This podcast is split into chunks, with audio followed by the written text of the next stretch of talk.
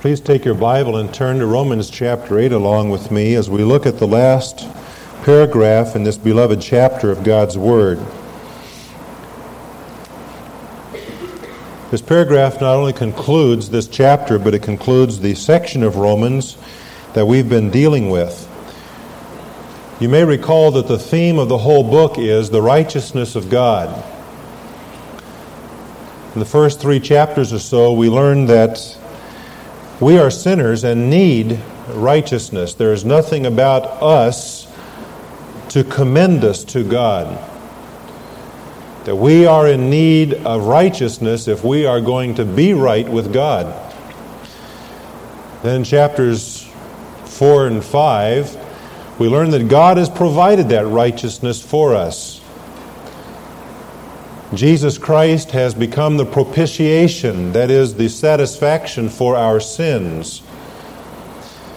And just as our sins were laid upon Him, so when we trusted Him as Savior, His righteousness was given to us. And now we are justified before God. That is, we are declared right with God. As God sees us, we are legally without blame. Chapters 6, 7, and 8 then deal with how to get that righteousness in our legal position into our daily lives. It's called sanctification. We learn how to gain victory over sin that still indwells us. And in chapter 8, we come to the, the real pinnacle, not only of this section, but of the book, because here the secret is given to us, and that is the indwelling Holy Spirit of God. And we have seen through this chapter a number of His works in the life of the believer. He concludes his exposition of what God has done for us by reminding us that God has guaranteed his purpose in our lives by five actions he has taken. Those we've studied for the last three weeks in verses 29 and 30. And now he says, What shall we say to these things? That is, not only to those five actions that God has taken on our behalf, but also to all that we've talked about in the book. He says, What shall we say to these things? You see, he's left almost speechless. Almost, like most preachers, almost speechless. He says, If God is for us, who is against us? He who did not spare his own son, but delivered him up for us all, how will he not also with him freely give us all things? Who will bring a charge against God's elect? God is the one who justifies. And who is the one who condemns? Christ Jesus is he who died, yes, rather who has who was raised, who is at the right hand of God, who also intercedes for us. Who shall separate us from the love of Christ? Shall tribulation or distress or persecution or famine or nakedness or peril or sword? Just as it is written, For thy sake we are being put to death all day long. We are considered as sheep to be slaughtered.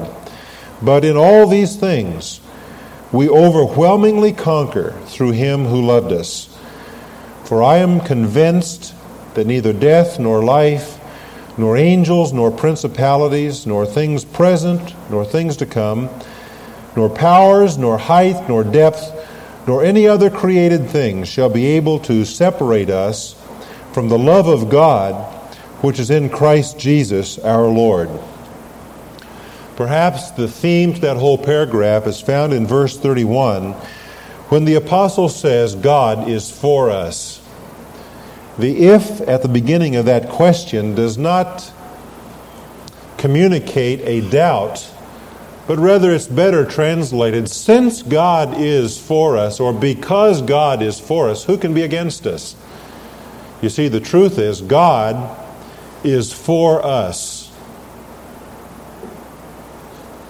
A week ago, Thursday, a 29 year old man in Ottawa, Kansas, was at his place of employment.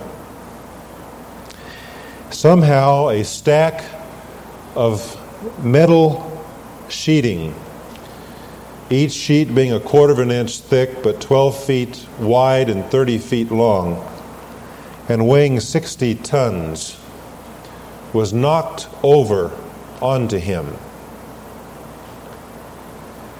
He was not killed instantly, but for 25 minutes, he pled for his co workers to get him out from underneath that load, which was crushing the very life out of him. His co workers frantically grabbed the metal sheets with their machinery and began to remove them as best they could, one by one. There were 52 of them. It took them 45 minutes to get to his body, and by that time, he was dead. Four days after that, he was to have had a seventh anniversary as an employee of that firm. On that day, his plan was to go in and to draw out his retirement and to leave this week for Bible college to study for the ministry. Instead, last Monday, his wife and two little kids stood beside his casket. You say, how does that illustrate that God is for us?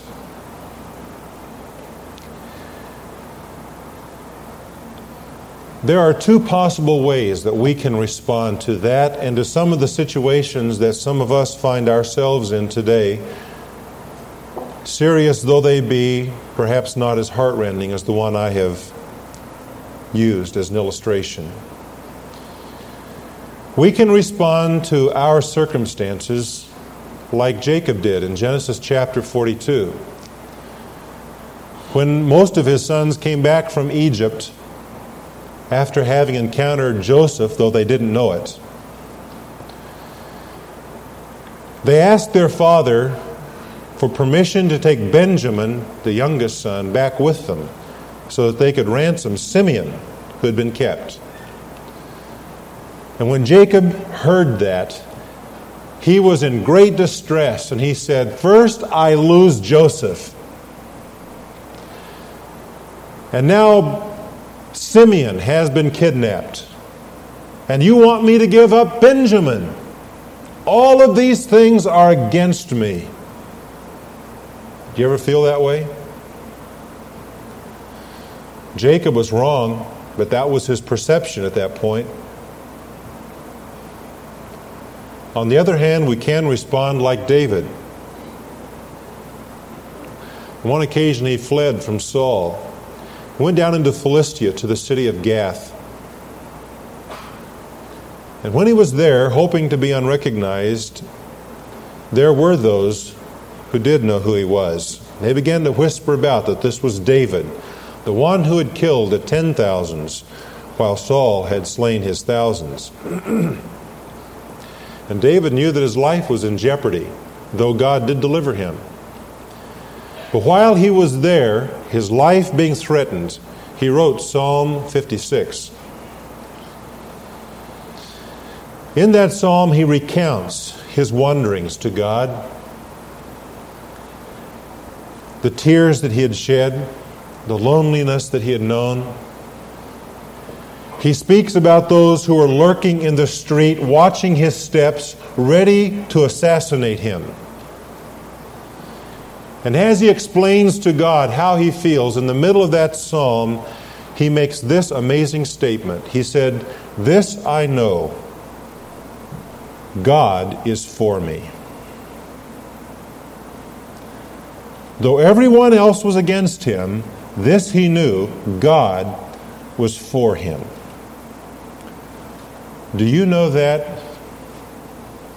wherever you are today? That if you are a Christian, that God is for you, He's not against you? And if God is for you, who would dare be against you? You say, well, there are times when I wonder if God is really for me or not. The Apostle Paul gives us in our text today five proofs that God is for us, who are His children. Five evidences, five proofs that God is for you and for me. He's on our side. Proof number one, verse 32. He delivered up his son. He who did not spare his own son, but delivered him up for us all, how will he not also with him freely give us all things? God the Son was the very special possession of God the Father, His own Son.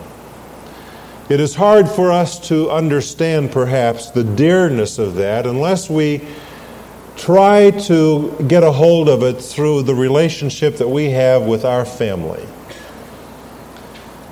God the Father dearly loved God the Son. He found complete enjoyment in him. He was delighted with his son.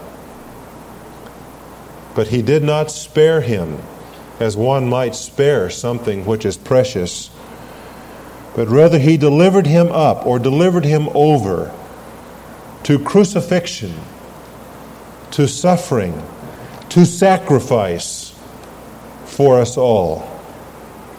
That does not mean that God the Son, the Lord Jesus Christ, was victimized by God the Father. Jesus himself said that he came to give his life as a ransom for many. And the very verb that says here that the Father delivered him up is used in Galatians 2:20 of Jesus Christ giving himself for us. And so it's not that he's a victim, for he gave himself. That's the other side of the truth. But here the apostle is saying, look, God is for you. Because on his part, he delivered up his most prized precious possession for the sake of you. And having done that, he argues, will he not with him also give you all things? He argues from the lesser to the greater. He says, if God has given his Son in sacrifice for your sins, now that you are his, is he suddenly going to turn against you is he going to change his mind about you and withhold anything that you need? Is God going to be against you now? No, no. He says, God is for you. And the proof of it is what he did for you through Jesus Christ. And having done that, now he will give you all things. He says later to the Corinthians, All things belong to you. Peter put it this way He has given us all things that pertain unto life and godliness. Every spiritual blessing is ours in the heavenly places in Jesus Christ.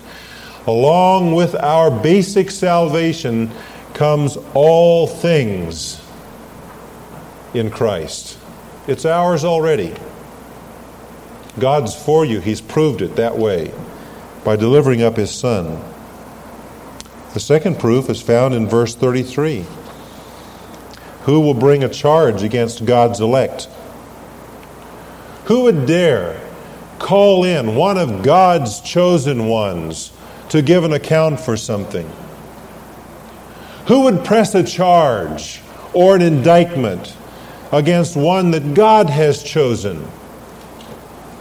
Would the sinners of the world? Well, they might try, but they're in no position to. Would Satan? Yes, and there's indication that he does accuse us before God. Revelation 12:10 says he is the accuser of the brethren. But he has no legal basis on which to challenge us. Now why is that? Well, he tells us. He says God is the one who justifies. You see, my friend, there's only one in the whole universe who is capable of bringing a charge against you as one of God's elect, and that is God Himself. Only He can bring a charge against you. Only He can haul you into court before the bench and press an indictment against your soul. And that's because all sin is ultimately directed against whom? That's right, against God. After David had sinned so grievously with Bathsheba, after he had killed her husband, after he had lied about it, when he confessed it by the inspiration of the Holy Spirit, in Psalm 51 he said, Against thee, thee only have I sinned. You see, David recognized and reveals to us a great truth there.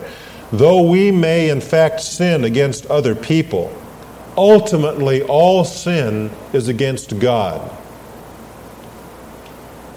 And God is the one who can bring a charge against us if He wishes. But the fact is, He doesn't wish to do it. You see, He has already made His declaration about us. And He has said about us, since we've trusted Christ, you are therefore now without condemnation. God says there is no basis for accusation, there is no reason to bring a legal charge against you. He has justified you in His sight. Turn with me to Colossians chapter 2 and let's get another word that gives us further insight into this blessed truth. Colossians chapter 2, verse 13. He says, When you were dead in your transgressions and the uncircumcision of your flesh, he made you alive together with Christ, having forgiven us all our transgressions past, present, or future. Someone went to Dr. Harry Ironside one time, who a great Bible teacher and pastored the Moody Church in Chicago for a number of years. And this lady said, Pastor Ironside said, I, I thank God for forgiving me all of my sins that are in the past, but what about all of my sins of the future? And he turned her to this verse and showed her that God's forgiven us all of our transgressions. And he said, Lady, consider how many of your sins were in the past when Christ died for you. And she recognized that they were all in the future then. You see, when Jesus Christ died for our sins, when we were forgiven for our sins, it was for the whole package of them. We stand before God in a permanent state of having been forgiven, period. That's great news. But it goes on to say, verse 14, this is how it happened. Having canceled out the certificate of debt consisting of decrees against us, and which was hostile to us, and he's taken it out of the way, having nailed it to the cross. The Apostle Paul is drawing here upon an image familiar to his his writers, to, or rather to those who were reading, his readers. And that was the image of one who was being crucified. For as one was led out to the place of his execution, he was given a placard.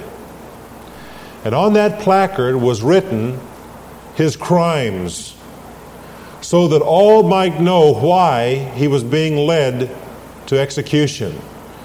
And then when he was nailed or tied, as was the case sometimes, to his cross, that placard of decrees against him was nailed to his cross.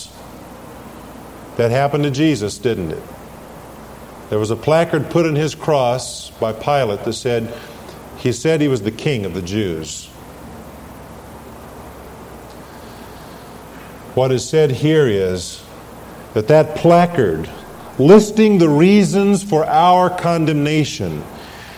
The writings of condemnation against us, containing our transgressions, that placard was nailed to a cross already.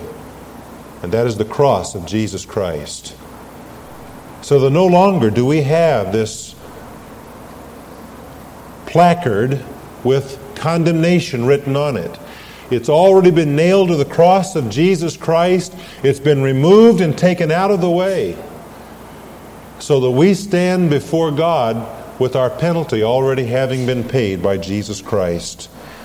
That's why he can declare us righteous.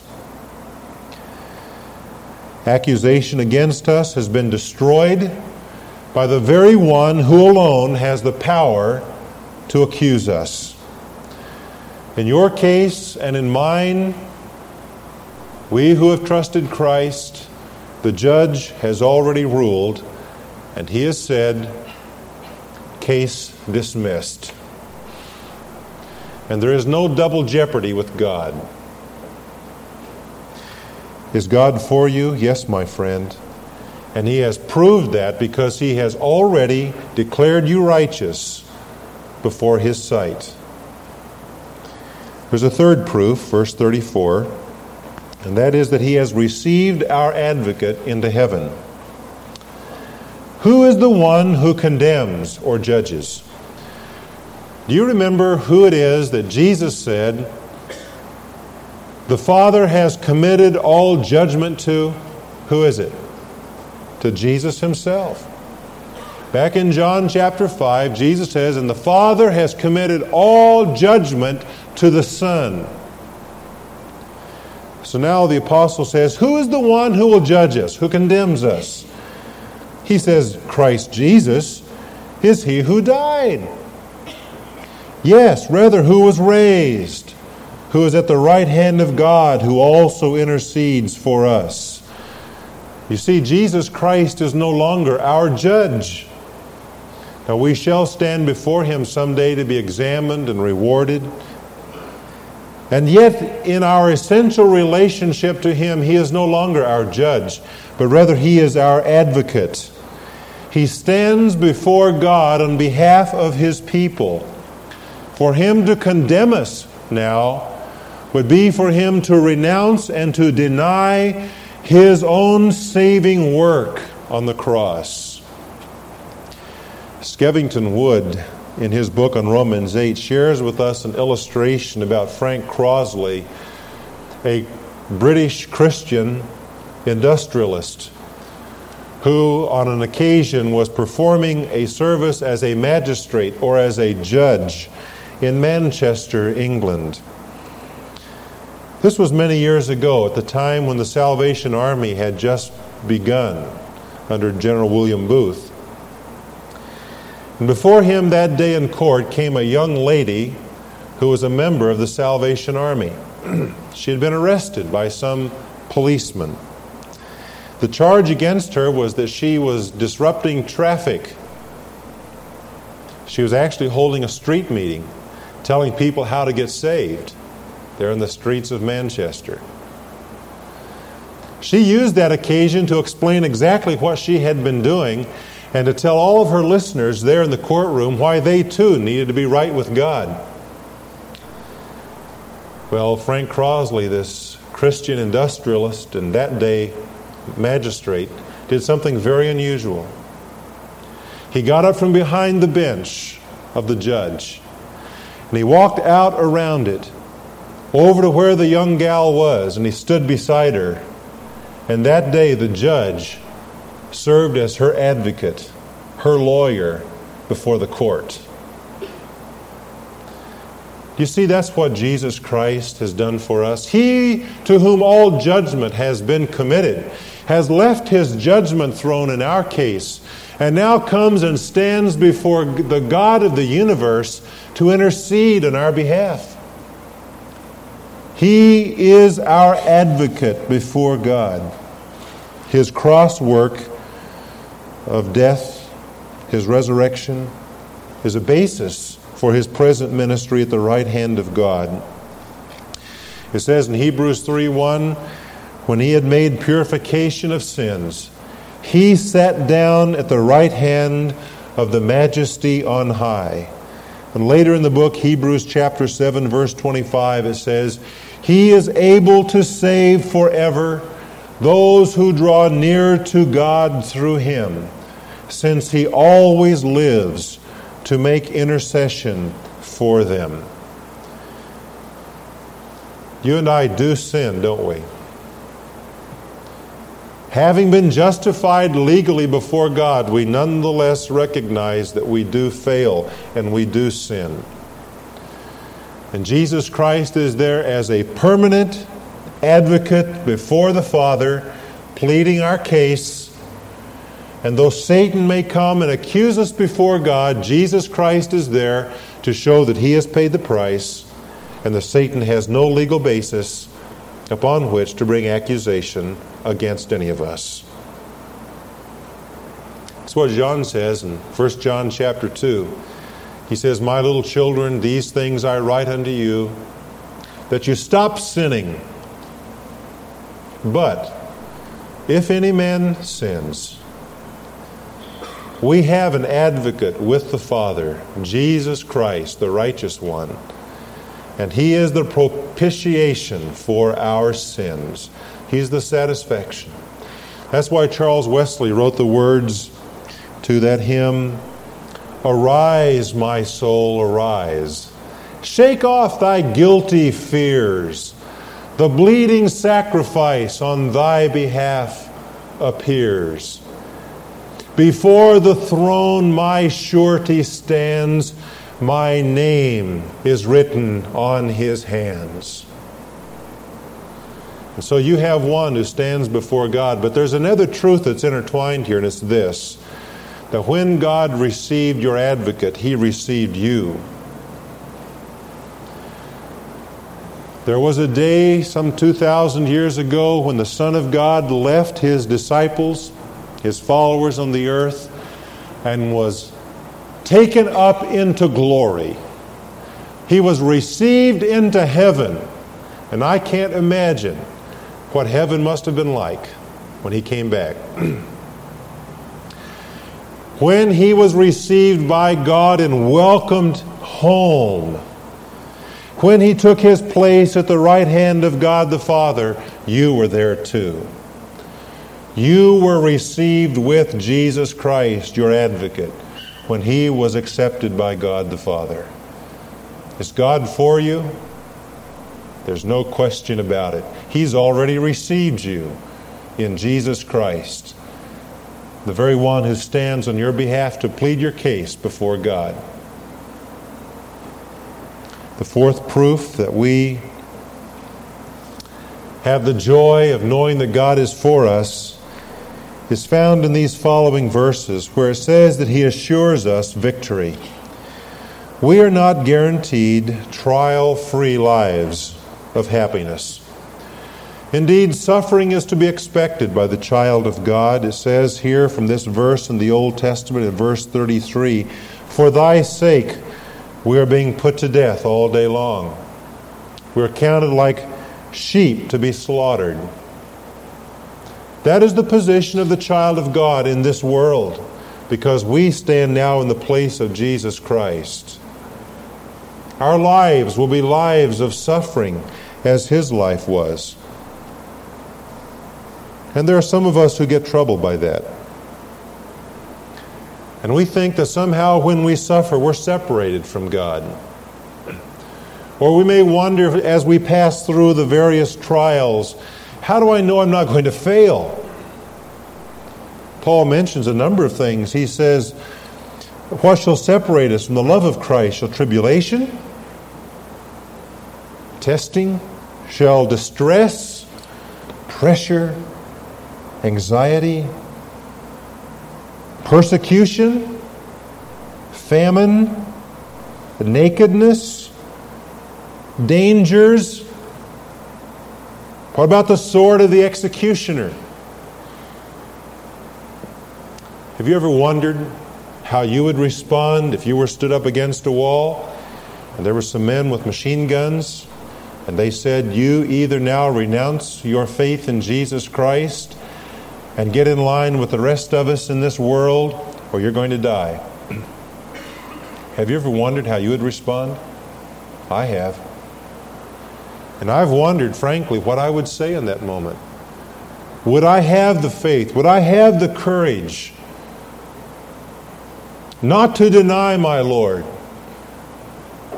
but to profess my faith in Him to that degree. Let's think of lesser cases. What about in case of a famine? You say, well, we have a lot of food in this land. Yes, we do now. Did you know that uh, our federal government is quite concerned about credit card and, and debit card thievery and forgery? Billions of dollars every year are lost in the economy and to the government because of this. I think that Visa is coming out very shortly with a new card, which will be very difficult, they say, to duplicate, to forge. But the government is concerned, so much so that they are trying to find a way to make that uh, foolproof. A friend of mine who works for the Department of Labor that I talked with yesterday said that right now the government is considering this option of having each person who's a citizen of our nation tattooed with a laser beam. It would be painless, be invisible. But it would be a tattoo which would be apparent to a computer scanner so that you would have a number like a social security number and that number could not be duplicated by anybody else because it would be tattooed right onto your body in a particular place. And you alone then would be identified that way. Now you can see if something like that should come to pass, how perfectly that fits with what is prophesied will happen under Antichrist during the tribulation. I'm convinced the teaching of Scripture is we will not enter into the tribulation as the church of Jesus Christ. We've been delivered from the wrath of God. But I do believe that we will enter into tribulation and there may come a day, my friend, when in our own society, that to have that mark upon you, you will have to meet certain standards or compromise certain things and fit a certain way into our culture, our society. What will you do if you cannot buy food for your children? If you cannot gain employment without a certain mark on you.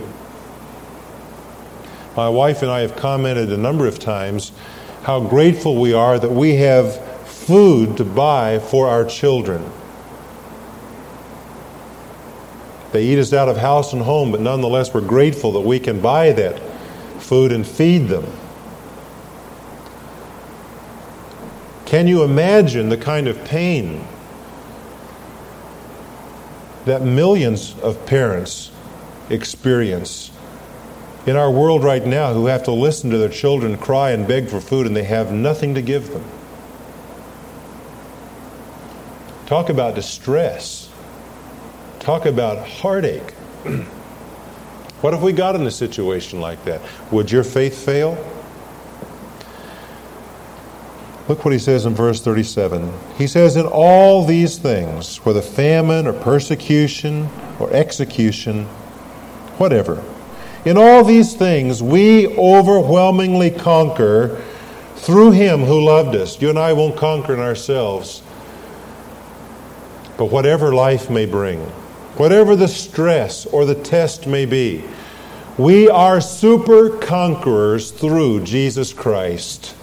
He enables us to have victory. He assures us victory. Is God on your side? Is God for you? My friend, He is so much for you that in advance He has committed Himself to your victory through Jesus Christ.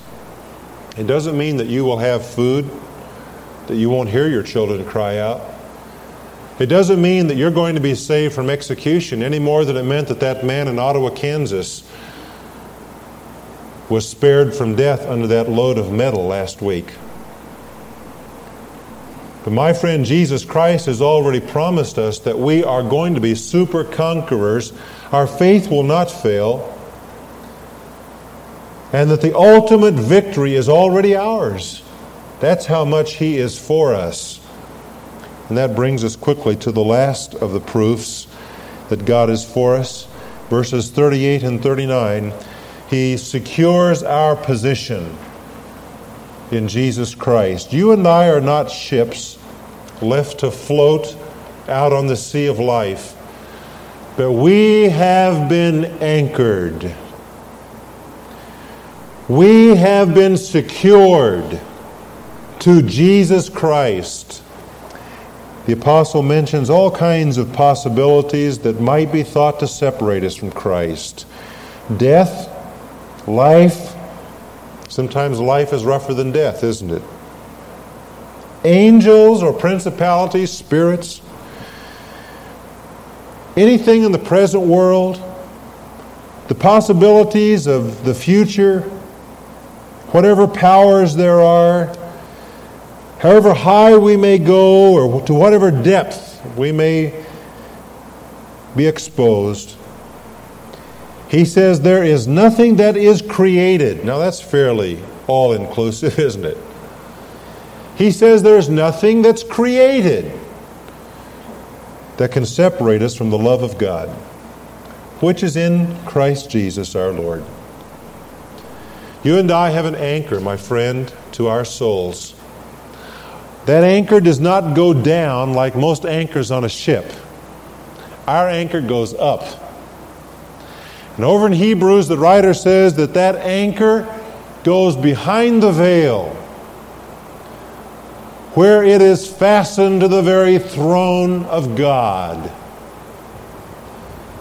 And we are moored, we are secured by the very omnipotence, the very sovereignty of God Himself. We are secure in Jesus Christ. Is God for you? You better believe it. If He weren't, He wouldn't have anchored you. It's impossible for you to be rejected or overlooked or somehow otherwise miss out on the destiny that God has purposed for you. More likely would it be that Jesus Christ would cease being the Son of God than that you should fail to be with him one day in glory. It would be necessary for Jesus Christ to enter into the fires of eternal hell and there suffer again for sin if you should have to suffer for sin because we are linked with him and where he is we will be forever we are secure in the love of God through Jesus Christ our Lord. Let me close with these questions. Since God is for you, and since He has sacrificed even to the delivering up of His Son, what sacrifice have you made for Him? What have you given up for His sake? Is it too much that we should imitate Him? Should we think that somehow there should be no cost to us in our service for Him, considering the price He paid for our redemption? God is for you. Therefore, what have you given for Him? What price have you paid financially?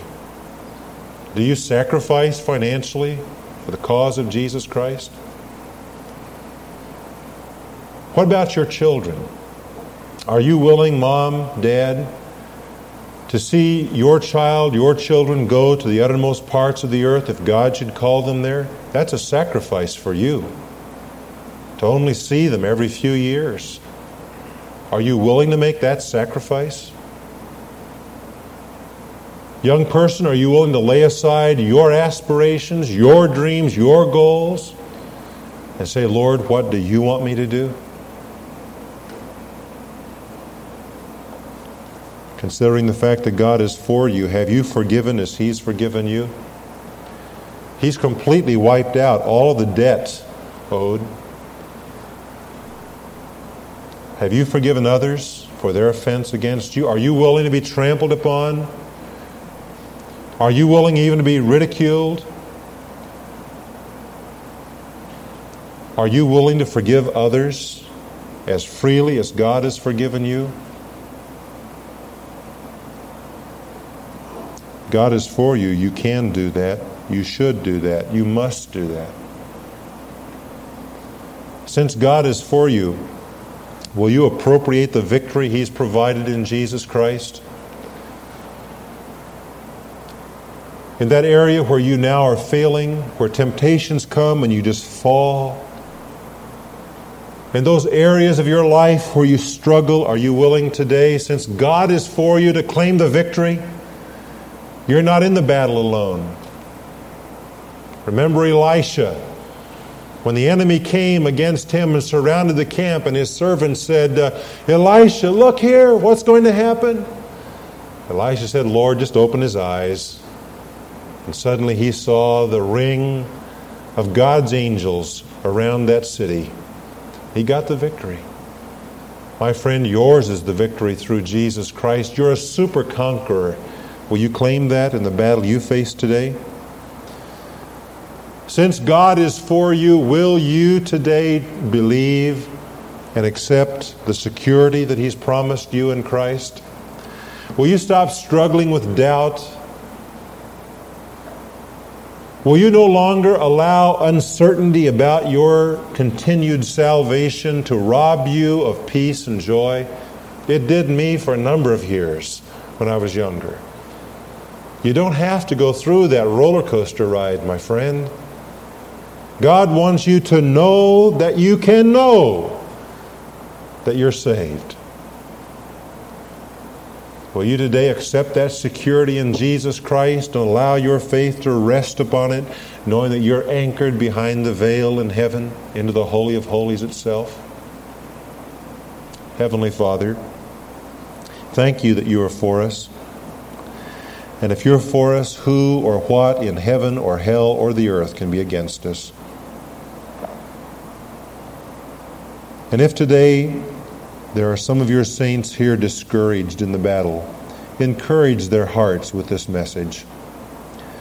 If there are some who are doubting, who are wavering, speak to them. If there are some who need to claim a victory or who need to rededicate themselves, and give themselves over unreservedly, sacrificially to the Lordship of Jesus Christ. May they do it today. If there be one without the Savior, may he today trust the Lord and be saved from sin and know the kind of security we've talked about. Thank you for Jesus Christ, in whom our hope is eternally placed. Amen.